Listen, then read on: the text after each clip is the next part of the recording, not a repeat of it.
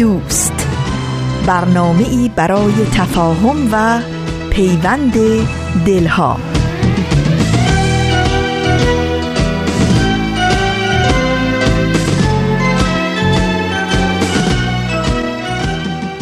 با سمیمانه ترین درودها از کرانه های دور و نزدیک به یکایی که شما شنوندگان عزیز رادیو پیام دوست. در هر گوشه و کنار و شهر و دیار این گیتی پهناور که شنونده برنامه های امروز رادیو پیام دوست هستید بهترین ها رو براتون آرزو داریم و امیدواریم اوقاتتون رو با دلگرمی و امید سپری کنید.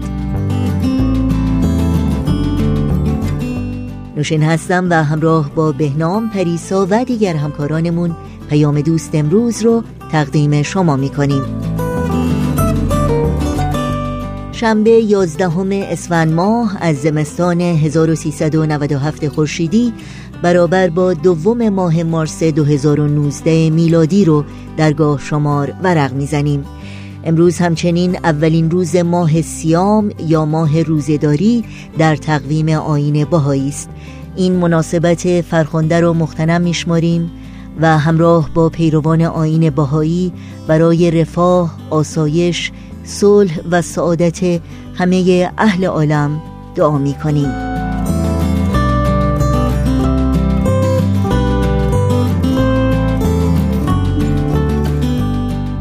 ماه سیام بر پیروان آین بهایی در سراسر جهان خجسته باد. برنامه های امروز رادیو پیام دوست رو با برنامه آن هجده نفر آغاز می کنیم بعد از اون با بخش دیگری از مجموعه ورقی از خاطرات همراه خواهیم بود و در پایان برنامه های امروز هم به مناسبت ماه سیام در آین باهایی از مجموعه قدیمی یک ساعت تفکر بهتر از هفتاد سال عبادت است از برنامه های زنده جناب هوشمند فتح اعظم بخش کوتاهی رو انتخاب کردیم که امیدواریم از این بخش و بخش های دیگر پیام دوست امروز لذت ببرید.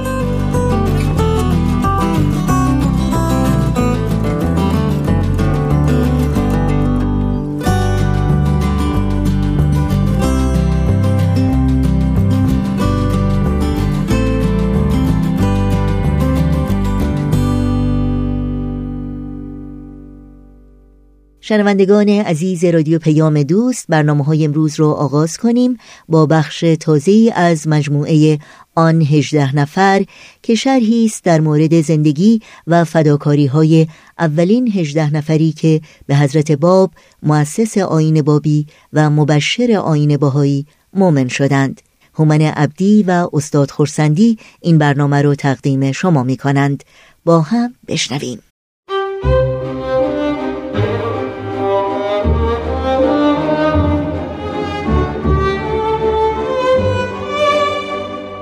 آن هجده نفر.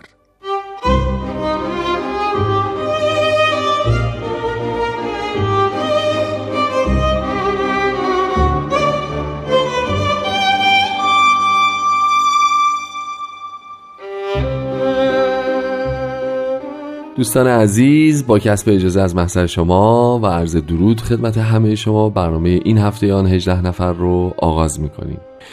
می‌دونم که از شنوندگان خوب و همراهان صمیمی این برنامه هستید و این مجموعه رو هر هفته دنبال می‌کنید.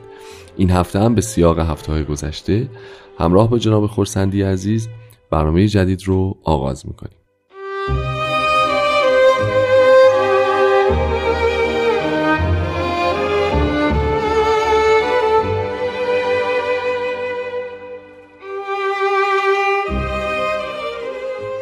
جناب خورسندی عرض ادب و خوش آمد خدمتون دارم. خیلی ممنون که این هفته هم قبول زحمت کردید و در خدمتون هستیم. بنده هم عرض ارادت دارم خدمت شنوندگان عزیز و شما. قربان محبتون مرسی. ما جلسه گذشته سیر تاریخی جغرافیایی رو با هم قاطی کردیم و رسیدیم به قزوین و از قزوین گفتیم و از میرزا محمد علی قزوینی سخن رفت به میون. سوالی که تو این برنامه مطرح میشه اینه که نمی‌دونم آیا شنیدید یا نه؟ ایشون یه خواهر خواهر خانوم در واقع. یه خواهر زنشون یه شخصیتی بودن که خیلی خیلی خیلی آدم شهره و معروفی هن نمی‌دونم اسمشون رو شنیدین شما تا یا یا نه.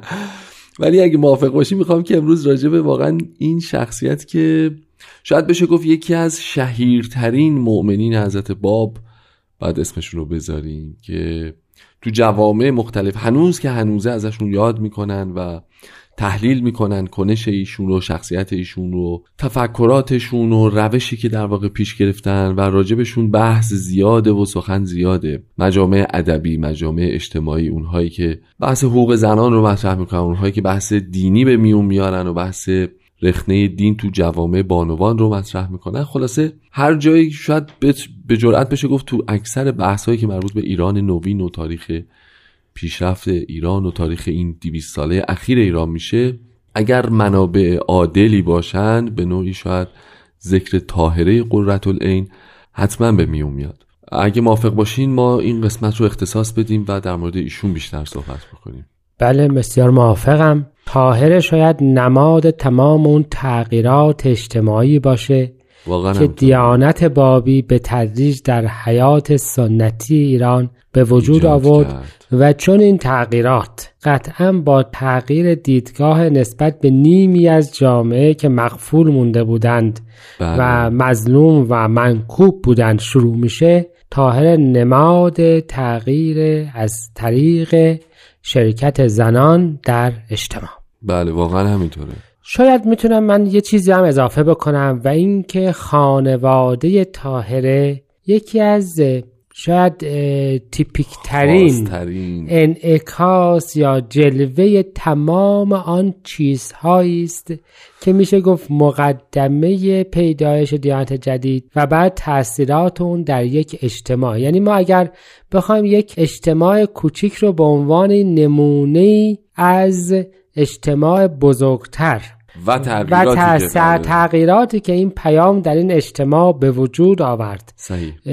انتخاب بکنیم حداقل با توجه به اطلاعاتی که از تاریخ داریم چون بله. در بسیار جاها خب اطلاعی دیگه نداریم بله. خانواده طاهر قررتالعین و خانواده هایی که بعدها بهش معروف شد به نام شهید سالس و شهیدی و امثال این این مجموعه افراد ساکن در قزوین بله. شاید نمونه شاخص همه اینها باشن. چقدر جالب یعنی خود این خانواده رو ما می‌تونیم اثرات تغییرات تو جامعه بزرگتر رو در این جامعه بله من می‌خوام عرض بکنم که در زمانی سه برادر قزوینی بودن از برقان قزوین. صحیح. دهی بله. در میان راه کرج فعلی به بله. قزوین فعلی اینها اومدن قزوین بعد رفتند قوم بعد رفتن مشهد و در نهایت در نجف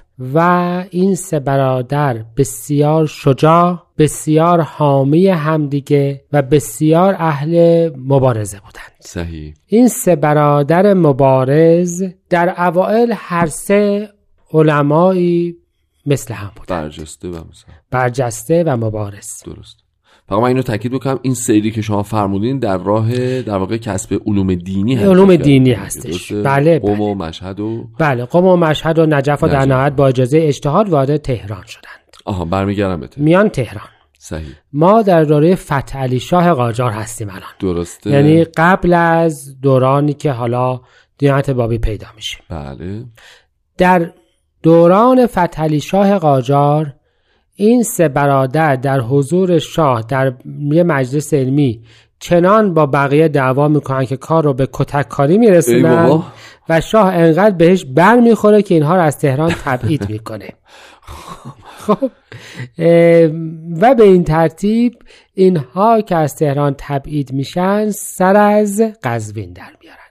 خب مگه خودشون قزوینی باشه قزوینی بودن ولی ترجیح می‌دادن که در حضور نزدیک شاه با قدرت و شوکتی که شاه داشت باشند. قبوله ولی شاه دوباره اونها رو به خود قزوین تبعید می‌کنه. اونها رو از تهران بیرون می‌کنه. آها، و اینها در مسیر ترجیح میدن که اقلا به جای نزدیک مسخط رأس خودشون در قزوین برن. بله. و حالا با چه ترفندهایی برادر بزرگتر. یک دفعه که امام جمعه قزوین نبوده منصب امام جمعه رو می‌گیره و بعد با اعوان انصارش نمی‌ذاره که دیگه اون شخص بیاد. البته قبلش هم امامت جمعه رو حرام کرده بوده. و یک جوکی هم در قزوین درست شد که اون چه چیزی است که در در یک هفته حلال است و در هفته بعد حرام و یعنی یک هفته واجب است و یک هفته حرام. و اون امام جمعه قبلی گفت این نماز جمعه است. وقتی که من امام جمعه بودم حرام بود, و حالا که مولا تقیه قزمینی امام جمعه شده واجب. این چنین خانواده ای داریم. عجب.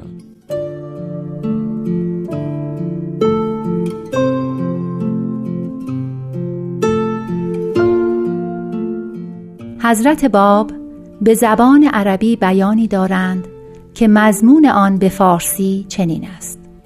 خدایا از تو می خواهم که سلوات فرستی بر محمد و آل محمد و به حق آنان بر این خانم پاک رحم نمایی و از اشارات باطل و حیله اهل باطل و فتنه ها دورش داری. و خدایا بر قلوب خانواده او کلمه عفو و رحمت را نازل نما تا در هیچ حالی از آنان اذیتی نبیند و کلمه ناشایستی نشنود و خدایا هر که را بدی برای او بخواهد ناامید فرما.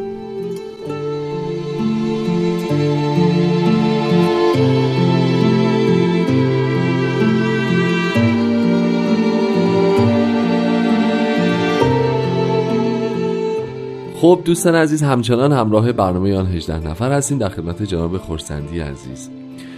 خب پس این سه برادر مجددا قربان به قزوین برگشتن و نشون میده که همچنین اتش قدرت هم دارن و منصب امام جماعتی رو به دست میاره یکی از برادرها و یعنی در قزوین موندگار می‌بینن خودشونو و دارن مبانی یکیشان اقلا بسیار قدرت طلب بود و ملا تقی قزوینی. بله بله. برادر دوم قدرتمند و معروف و بسیار عابد و زاهد بود. به حدی که حتی روایت می‌کنند که برای اینکه شبها همیشه دعا بخونه و بیدار باشه زنجیری به گردن خودش میبست و به سخ آویزان می‌کرد که وقتی چرت می‌زنه نتونه بخوابه. ولی و برادر سوم هم رفت از پیروان شیخ احمد احسایی شد. باز هم بسیار توانا و چیزی که در این خانواده مشهور بود قدرت سخنوری و توانایی و حاضر جوابیشون بود. هر سه تا. هر سه. دقت بفرمایید که در از شاه که بسیار از دست اینها عصبانی بود بله. با شوخی و کنایه توانستند که فقط خودشون رو به تبعید از بله، تهران, تهران راضی بکنن دوباره وقتی شاه می‌خواست که وارد قزوین بشه انقدر از دست اینها خوشی نداشت و حاجی میرزا آقاسی هم حالا به دلایلی که از مکام دل خوشی نداشت که دستور داده بود که اینها قزوین رو ترک بکنن و تبعیدشون بکنید. که شاه و حاجی میرزا آقاسی بیان می‌خوان از قزوین رد بشن. با وجود این باز هم یکی از اینها حضور شاه رسید و انقدر صحبت کرد یعنی و موضوع رو اصلا منتفی کرد و جزو نفوذ و قدرت خودش رو به این ترتیب تثبیت کرد. پس نفوذ کلام سخنوری و پایفشایی در رأی اقلا صفت ممتاز این خانواده بود. بله. این خانواده پس سه گرایش مختلف داشتند. یکیشون بسیار فقیه جدلی معروفی بود بله. او کسی بود که شیخیه رو تکفیر کرد او کسی بود که صوفیه رو دستور قتلشون رو داد و معتقد بود که صوفیه از دین خارجند بله. و به این ترتیب محمد شاه که تمایلات صوفی داشت اصلا از او خوشش نمیومد و این همون ملا تقی قزوینیه صحیح نفر دومشان اینطور نبود همون شخص بسیار عالم و زاهدی بود که عرض کردم او کسی است که مدرسه صالحیه قزوین را ساخته بله. اولین مدرسه علمیه زنان در ایران و شاید بزرگترین مدرسه علمیه شاید به یه معنا سه طبقه درسته. و این مدرسه همچنان هم موجود او ملا صالح هست و از کم سومین فرد هم کاملا شیخی بود بله. و پسر او بعدها از رؤسای معروف بابیه بود ملا جواد قزوینی. اما الان ما راجع به این نفر دوم می‌خوایم صحبت کنیم. این نفر دوم دو دختر و یه پسر داشت. دو دختر یکیشان تاهره بود و این دختر بسیار توانا با پدر روشنندیش خودش امکان تحصیل کامل علوم مرسوم زمان خودش را پیدا کرد. درست. ولی در عین حال وقتی که به سن بلوغ رسید به عقد ازدواج برادر در پسر عمویش پسر بزرگ ملا تقی قزوینی مشتهزاده معروف در آمد. بله بله.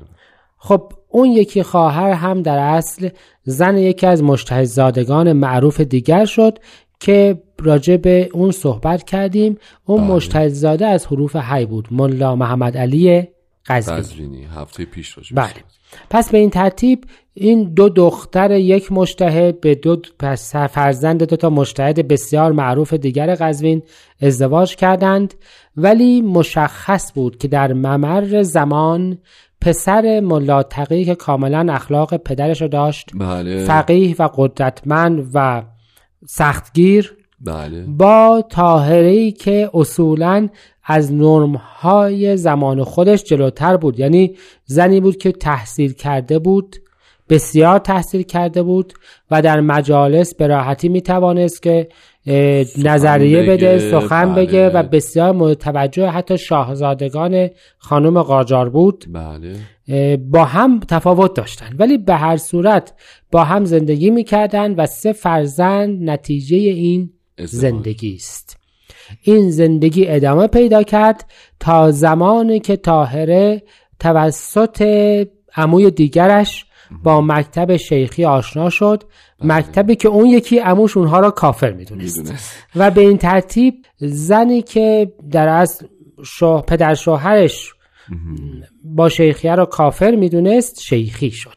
درست. یعنی این تفاوت شدید عقیده بین این زن و شوهر به حدی رساند که خب طاهره فرزندانش رو در اصل رها کرد و به خانه پدر خودش برگشت. اختلاف عقیده امکان ادامه زندگی مشترک رو به یک معنا گرفت و تقریبا در زمانی که سید کاظم رشتی اواخر حیاتش بود طاهره همراه خواهرش و شوهر خواهرشان که می‌خواستن به کربلا بروند بله. به کربلا رفت. ولی قبل از اون در رساله که برای حمایت از شیخیه نوشته بود اونقدر این رساله مورد توجه واقع شده بود که سید کاظم رشتی به او لقب قررت العین یا نور چشم داد و همیشه از او به نام قررت العین یاد, یاد می‌کرد. ولی وقتی به کربلا رسید مقارن فوت سید سید کاظم رشتی بود در خانه سید کاظم اقامت کرد و شدت نفوذ کلامش به حدی بود که زن سید کاظم و بسیار دیگه از شیخیه متوجه و مرید او شدند.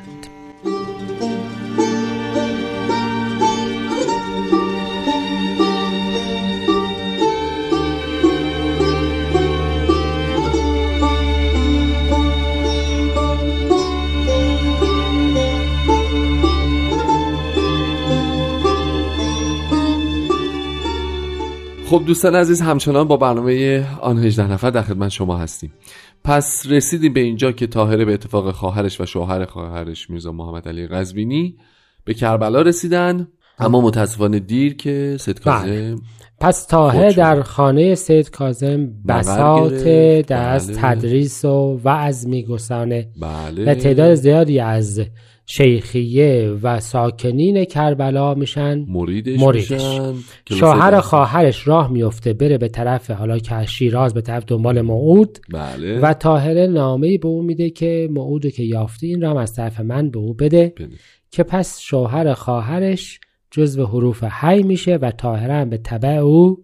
جزو حروف حی درست به این ترتیب طاهره در کربلاست بله در کربلا بوده و گروه پیروان خودش رو داشته تا ملا علی بستامی به امر حضرت اعلی بله. وارد کربلا میشه و سعی می‌کنه شیخ محمد حسن نجفی صاحب جواهر رو دعوت بله. بکنه.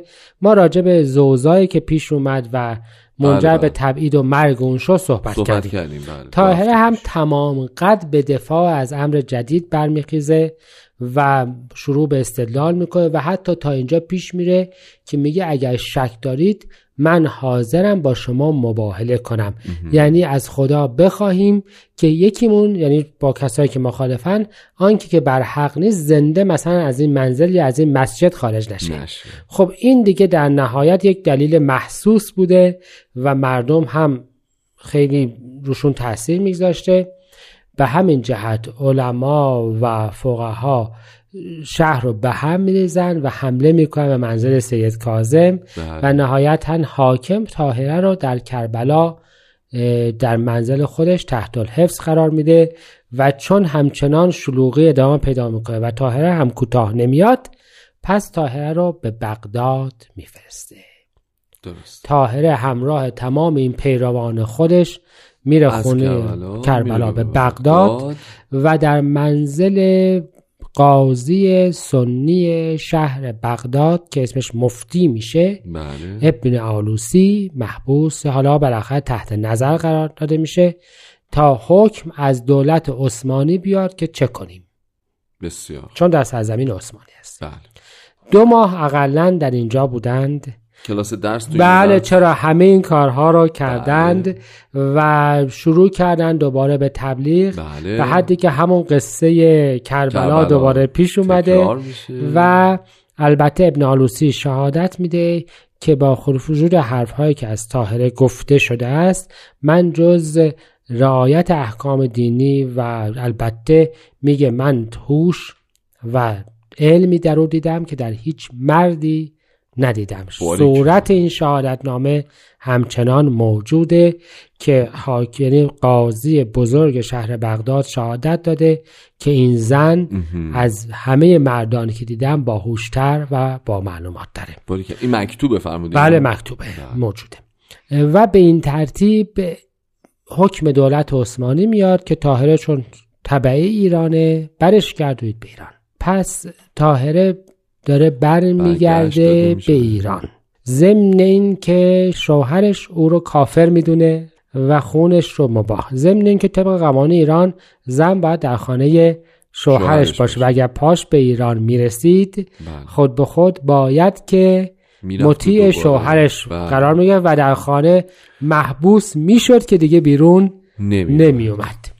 با وجود همه اینها طاهره این حکم را قبول می‌کنه و همراه تعداد زیادی از پیروان عرب و زنانی که پیروش بودن و خواهرش و خیلی های دیگه به طرف ایران. حرکت می‌کنه و اولین منزلی که وارد میشه کرنده. قریه کرند. جایی بهتر از مرز کرمانشاه داشتن وارد ایران شدن در کرند اقامت می‌کنه ساکین کرند اکثرا از پیروان دراویش هستن علی اللهی هستند بله. و همه اینها مجذوب طاهره میشند حتی میگن که ما همراه تو قیام بکنیم به نصرت و بیایم که اونها رو من می‌کنه بعد از حدود دوازده روز که بوده از اونجا به طرف صحنه و کرمانشاه حرکت می‌کنه. همین قصه در جاهای دیگه هم تکرار میشه تا وارد کرمانشاه میشه شهر اصلی منطقه شمال غرب ایران. و یادتون باشه که مردمان کرند اونقدر خاطره خوشی از تاهره داشتن که وقتی حضرت بهاءالله رو به بغداد تبعید می‌کردن تنها جایی که ازشون پذیرایی کردن و بسیار احترام گذاشتن و محبت داشتن همین اهالی شهر کرند. بودن. پس تاهره رسید به کرمانشاه. خب چون وقت برنامهمون تمومه اگه اجازه بدید ادامه این ماجرا رو هفته آینده و در برنامه بعد مرور بسیار خوب. متشکرم. خسته نباشید و تا هفته آینده خدا نگهدار.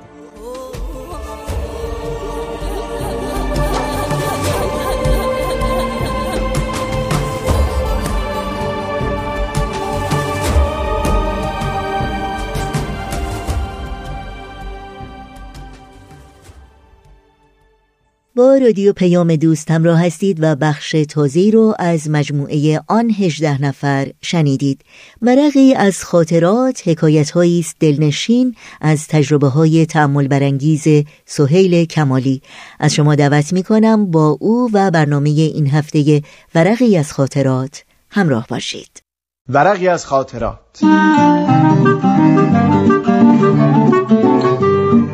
شما می‌تونید بخش های مختلف این برنامه رو در تارنما، شبکه های اجتماعی یا تلگرام Persian BMS دنبال بکنید.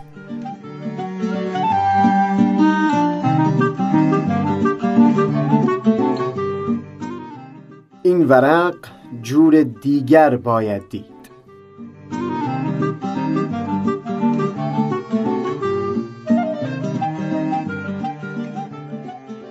از چندین و چند سال پیش دوستی داشتم که زیاد با هم در مورد همه گونه مسائل گفتگو می کردیم چندین سال پیش به یکی از ایالتهای آمریکا مهاجرت کرد و همونجا هم با جوان خوشخلق و مهربانی ازدواج کرد. بسیاری از زمین های علاقمون یکی بود و معمولا ساعتهای طولانی پیرامون مسائل گوناگون با هم گپ می زدیم. اون شب در همون اول صحبت یه حالت شور و شعفی در او احساس کردم. کمی که گذشت خودش در مورد حس و حالش صحبت کرد. اینطور می گفت که چندین وقت بود در انجمنی انتخاب شده بود که تلاش داشتن مشکلات و مسائلی رو در سطح شهر حل کنند.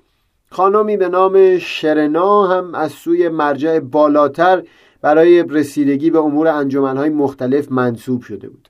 همه اعضای این انجمن و انجمنهای سایر شهرها که در اون منطقه بودند نسبت به شرنا کاملا با خضوع رفتار می‌کردن.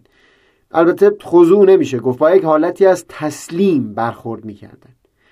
بعد دوستم گفت باور کن من وقتی در اون انجمن حرف می زدم اینقدر دعا می کردم اینقدر دعا می کردم که نظرگاه هم فقط حقیقت باشه. وقتی نقدشون می کردم اینقدر معذرت می خواستم به خصوص اینکه در مقابل تجربه و سن و سال اونها من حکم بچه رو داشتم. اینقدر قبلش می‌گفتم من شما رو دوست دارم اما این حرف به نظرم باید کمی تغییر کنه و جور دیگری گفته بشه. صحبتش رو اینطور ادامه داد که یک وقت در نشستی که اعضای انجمن با همون مرجع بالاتر داشتن اون خانم پیشنهادی داد که به نظر دوست من نجات پرستانه اومده بود. مخالفت خودش رو هم اعلام کرد و هم با لحنی کاملا محترمانه چندین دلیل محکم بر زبون آورد.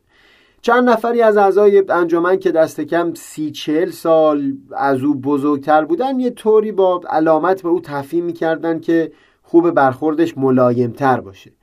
اما او که می‌دونست رفتارش و لحنش به هیچ وجه غیر محترمانه نبوده باز دلایل بیشتری بیان می‌کرد بر اساس تجربه سیاه پوستا و مکزیکی های ساکن آمریکا تا نشون بده که اون پیشنهاد نجات پرستان است. به حال اون جمع به نتیجه نرسید. دوستم گفت بعد از اون می‌دونستم اون خانم آنچنان کدورتی از من به دل گرفته که دیگه هرگز میلی به دیدن من هم نخواهد داشت. بعد از چندی من از عضویت انجمن استعفا دادم. مدت طولانی از این جریان گذشت تا چند روز پیش همین شرنا از من دعوت کرد در یک جمع بزرگ شرکت بکنم که موضوع اون رهبری زنان معنویت در قرن بیست و یکم بود و هم تاکید داشت که حتما برم در یک بخشی از همایش شرنا سخنرانی داشت در مورد تأثیرات بسزایی که چهار زن در تاریخ بر محیط اطراف خودشون گذاشته بودند. بعد اسم یک نفر از قرن نوزدهم رو گفت و در موردش خیلی صحبت کرد یکی رو از قرن بیستم گفت عکسش رو نشون داد و مفصل از کارها و زندگیش گفت. از قرن بیست و یکم هم یک شخص به نام رو انتخاب کرد و توضیح داد و برای چهارمین نفر اسم من رو بر زبون آورد. گفت در این جامعه که ما مشکل نجات پرستی داشتیم این دختر همه رو از نژادهای مختلف سیاه و سفید و اسپانیولی رو در یک قلب جمع کرد. جوری که همه این جمله از متون بهایی رو با آهنگ میخوندن. آنجا که محبت باشد هیچ مشکلی آنقدر بزرگ نیست و همواره وقت خواهد بود. در این کلاس های اطفال کودکان یاد گرفتند خودشون حرکت های اجتماعی علیه بیعدالتی را آغاز کنند و مثلا به چندین شرکت شکلات سازی نامه هایی نوشتن در اعتراض به استفاده از کودکان در آفریقا به عنوان کارگر.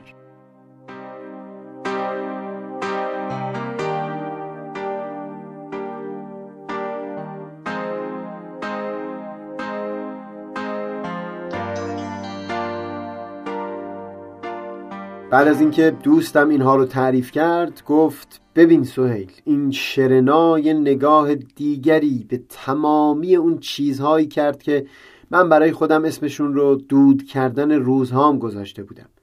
من چون اون روزها از کسب دانش دور افتاده بودم اون روزها رو تاریک ترین ایام زندگی خودم می‌دیدم. شرنا به تمام اون روزها به یک صورت دیگه نگاه کرد که به مخیله من هم هیچ وقت راه پیدا نکرده بود. خلاصه که چشمها رو باید شست جور دیگر باید دید. ولی واقعا انسان باید روح بزرگی داشته باشه تا بتونه مثل شرنا عمل کنه.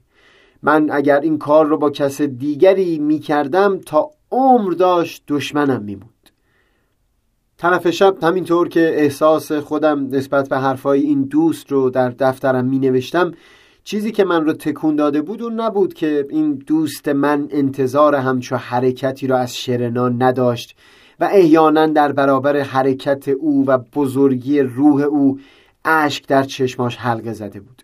اول از همه اشک در چشمای خود من حلقه زد از این بابت که شنیدم دوست من چندین سال تمام زحمتها برای شهر خودش و اهالی اون کشیده بود. وجودش و حضورش و تلاشها زندگی بسیاری رو معنادار کرده بود. لبخند بر لب بسیاری کسان انداخته بود کودکان و اطفال رو به تلاش در راه رواج فرهنگ یگانگی و صلح واداشته بود تا جایی که هر یکیشون در راه برقراری عدالت اجتماعی قدمهایی برداشته بودند. با همه این وجود تصورش اون بوده که در اون چند سال خدمت شایسته ای از دستش بر نیمده و اونطور که باید اثری در اجتماع نداشته. و بعد چیزی که دل من رو لرزوند این بود که شرنا یعنی اون کسی که او فکر می‌کرد اونقدر از او کدورت به دل گرفته که شاید حتی میل نداره هرگز دیداری داشته باشه همو بود که سبب شد این دوست من جور دیگه به زندگی خودش نگاه کنه و قدر تموم اون سالهای خدمتش رو بدونه. باور بکنید یا نه همین جریان سبب شد من هم تشویق بشم جمعهایی برای اطفال و نوجوانها به راه بیاندازم و با کمک ایده های او تقریبا یک ماه میشه که چندین دوست خردسال پیدا کردم که هر روز زیباترین جمله ها رو نسارم می‌کنن. همون کسی که این دوستم فکر می‌کرد دیگه حتی میلی به دیدارش نداشته باشه هم زندگی خود او رو اونقدر عوض کرد. هم اینطور من رو در مسیر خدمت به عالم انسانی به حرکت واداشت. واقعا که هر کجا هست جانش خوش و خرم باشه. سهیل کمالی یک شنبه نوزدهم شهریور ماه.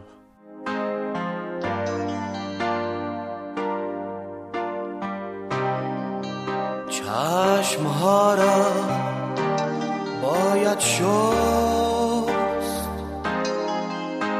جور دیگر باید دید. چترها را باید بست. زیر باران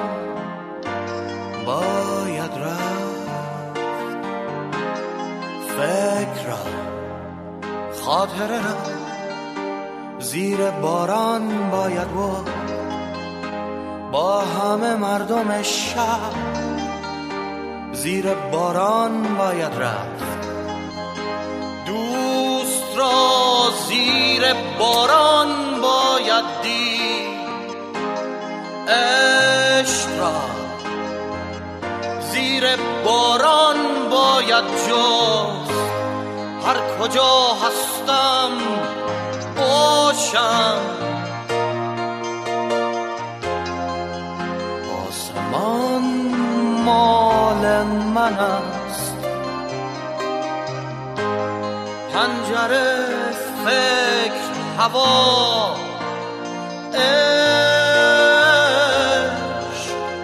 زمین مال من است.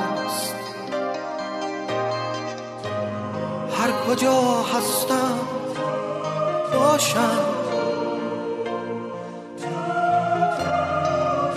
آسمان مال من است. پنجره فکر هوا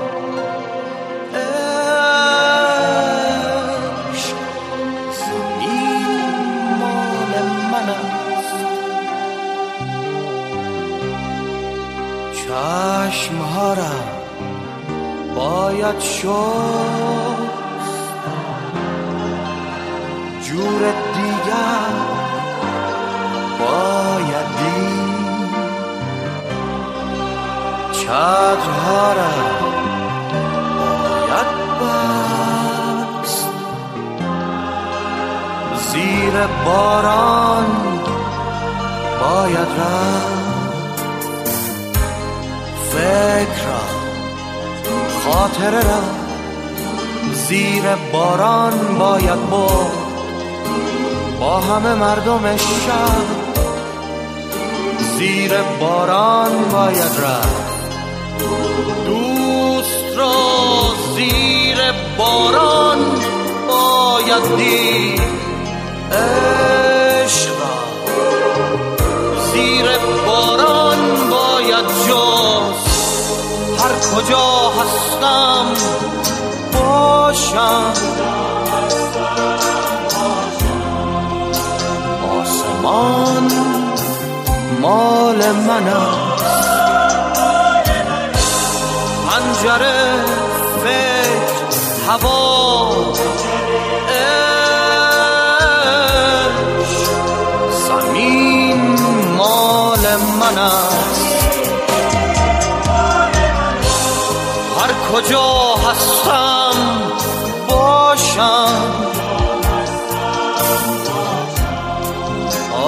آسمان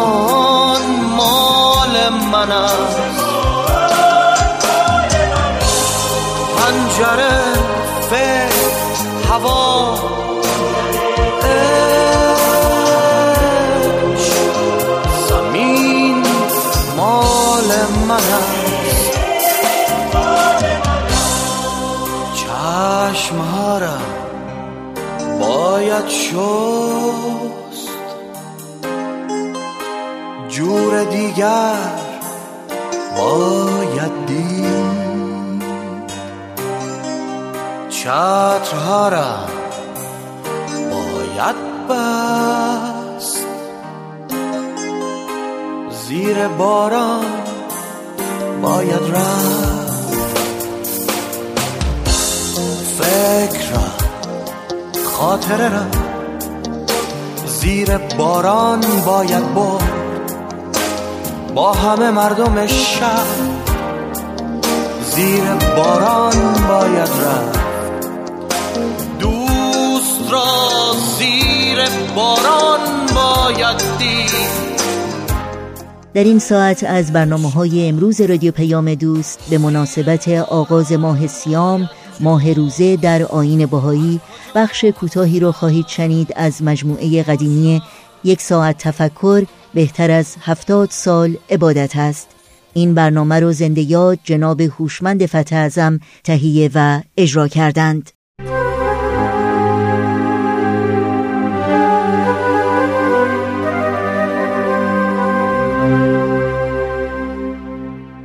شنوندگان گرامی امروز بهاییان در سراسر جهان روزه سالیانه خود را آغاز می کنند شاید شنیده باشید که آین بهایی تقویم مخصوصی دارد که بسیار عملی و مفید و در سراسر سال یکسان است. ماه بر حسب تقویم بهایی 19 روز است. و سال مرکب از 19 ماه. چهار یا پنج روزی که روزهای سال باقی میماند آن را ایام خواب مینامند که به حساب ابجد معادل با پنج است. و آن را درست پیش از ماه سیام قرار می دهند که نوزده روز آخر سال است. نام دیگر ایام ها ایام اعتاست که بهایان به اطعام دوستان و محتاجین پرداخته خود را آماده می کنند که نوزده روز روزه بگیرند. پایان روزه بهایی در نوروز است که هم عید فطر و هم عید اول سال بهایی است و مخصوصا برای ایرانیان بهایی اهمیت بیشتری دارد زیرا عید ملی ایران نیز هست. روزه بهایی از طلوع آفتاب تا غروب است که همیشه مدتش تقریبا دوازده ساعت است زیرا در طول سال تغییر نمی کند. در این دوازده ساعت بهایان از خوردن و آشامیدن اجتناب می کنند چنان که می‌دانید تمام ادیان جهان از اول تاریخ بشر روزه داشتند و پیغمبران الهی حتی مربیان ملهم بشر ابتدایی نیز روزه را در دین و مکتب خود سفارش کردند فلاسفه معروف از قبیل سقرات و افلاتون و ارسطو و جالینوس و غیره نیز به روزه گرفتن مردم را تشویق می کردند گروه های هندوان و شمنهای چینیان و رهبانان بودایان همه روزه می‌گیرند و می‌گرفتند. در طب قدیم و جدید امساک از غذا یکی از راه های علاج بسیاری از بیماری ها از قبیل سردردهای شدید، نفستنگی، بیماری های پوستی، انصداد رگهای قلب و غیره است.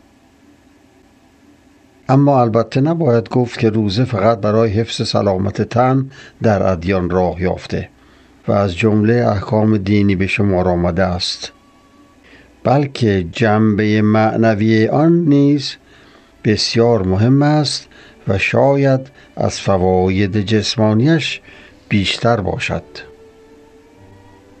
حضرت عبدالبها میفرماید سیام سبب تذکر انسان است. قلب رقت یابد و روحانیت انسان زیاد شود و سبب این می شود که انسان فکرش حصر در ذکر الهی می شود. از این تذکر و تنبه لابد ترقیات معنوی از برای او حاصل شود. سیام بر دو قسم است جسمانی و روحانی. سیام جسمانی کف نفس از معکولات و مشروبات است که انسان از مشتهیات جسمانی پرهیز کند.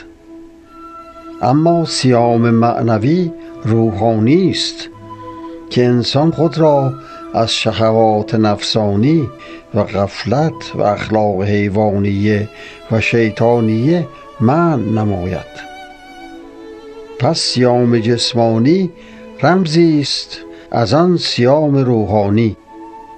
یعنی ای پروردگار همچنان که از مشتهیات جسمانیه و اشتغال به تعام و شراب باز ماندم دل و جانم را از محبت غیر خیش پاک و مقدس کن و نفسم را از شهوات هواییه و اخلاق شیطانیه محفوظ و مسون بدار تا روح به نفحات قدس اونس گیرد و از ذکر دون تو سائم گردد.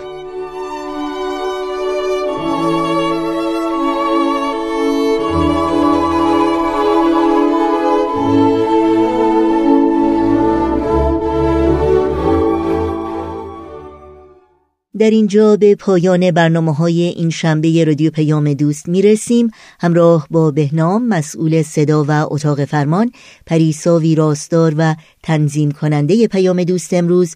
امید که زحمت ضبط برنامه امروز رو به عهده داشت و البته تمامی همکارانمون در بخش تولید رادیو پیام دوست با همگی شما خداحافظی می کنیم تا روزی دیگر و برنامه دیگر شاد و پیروز باشید.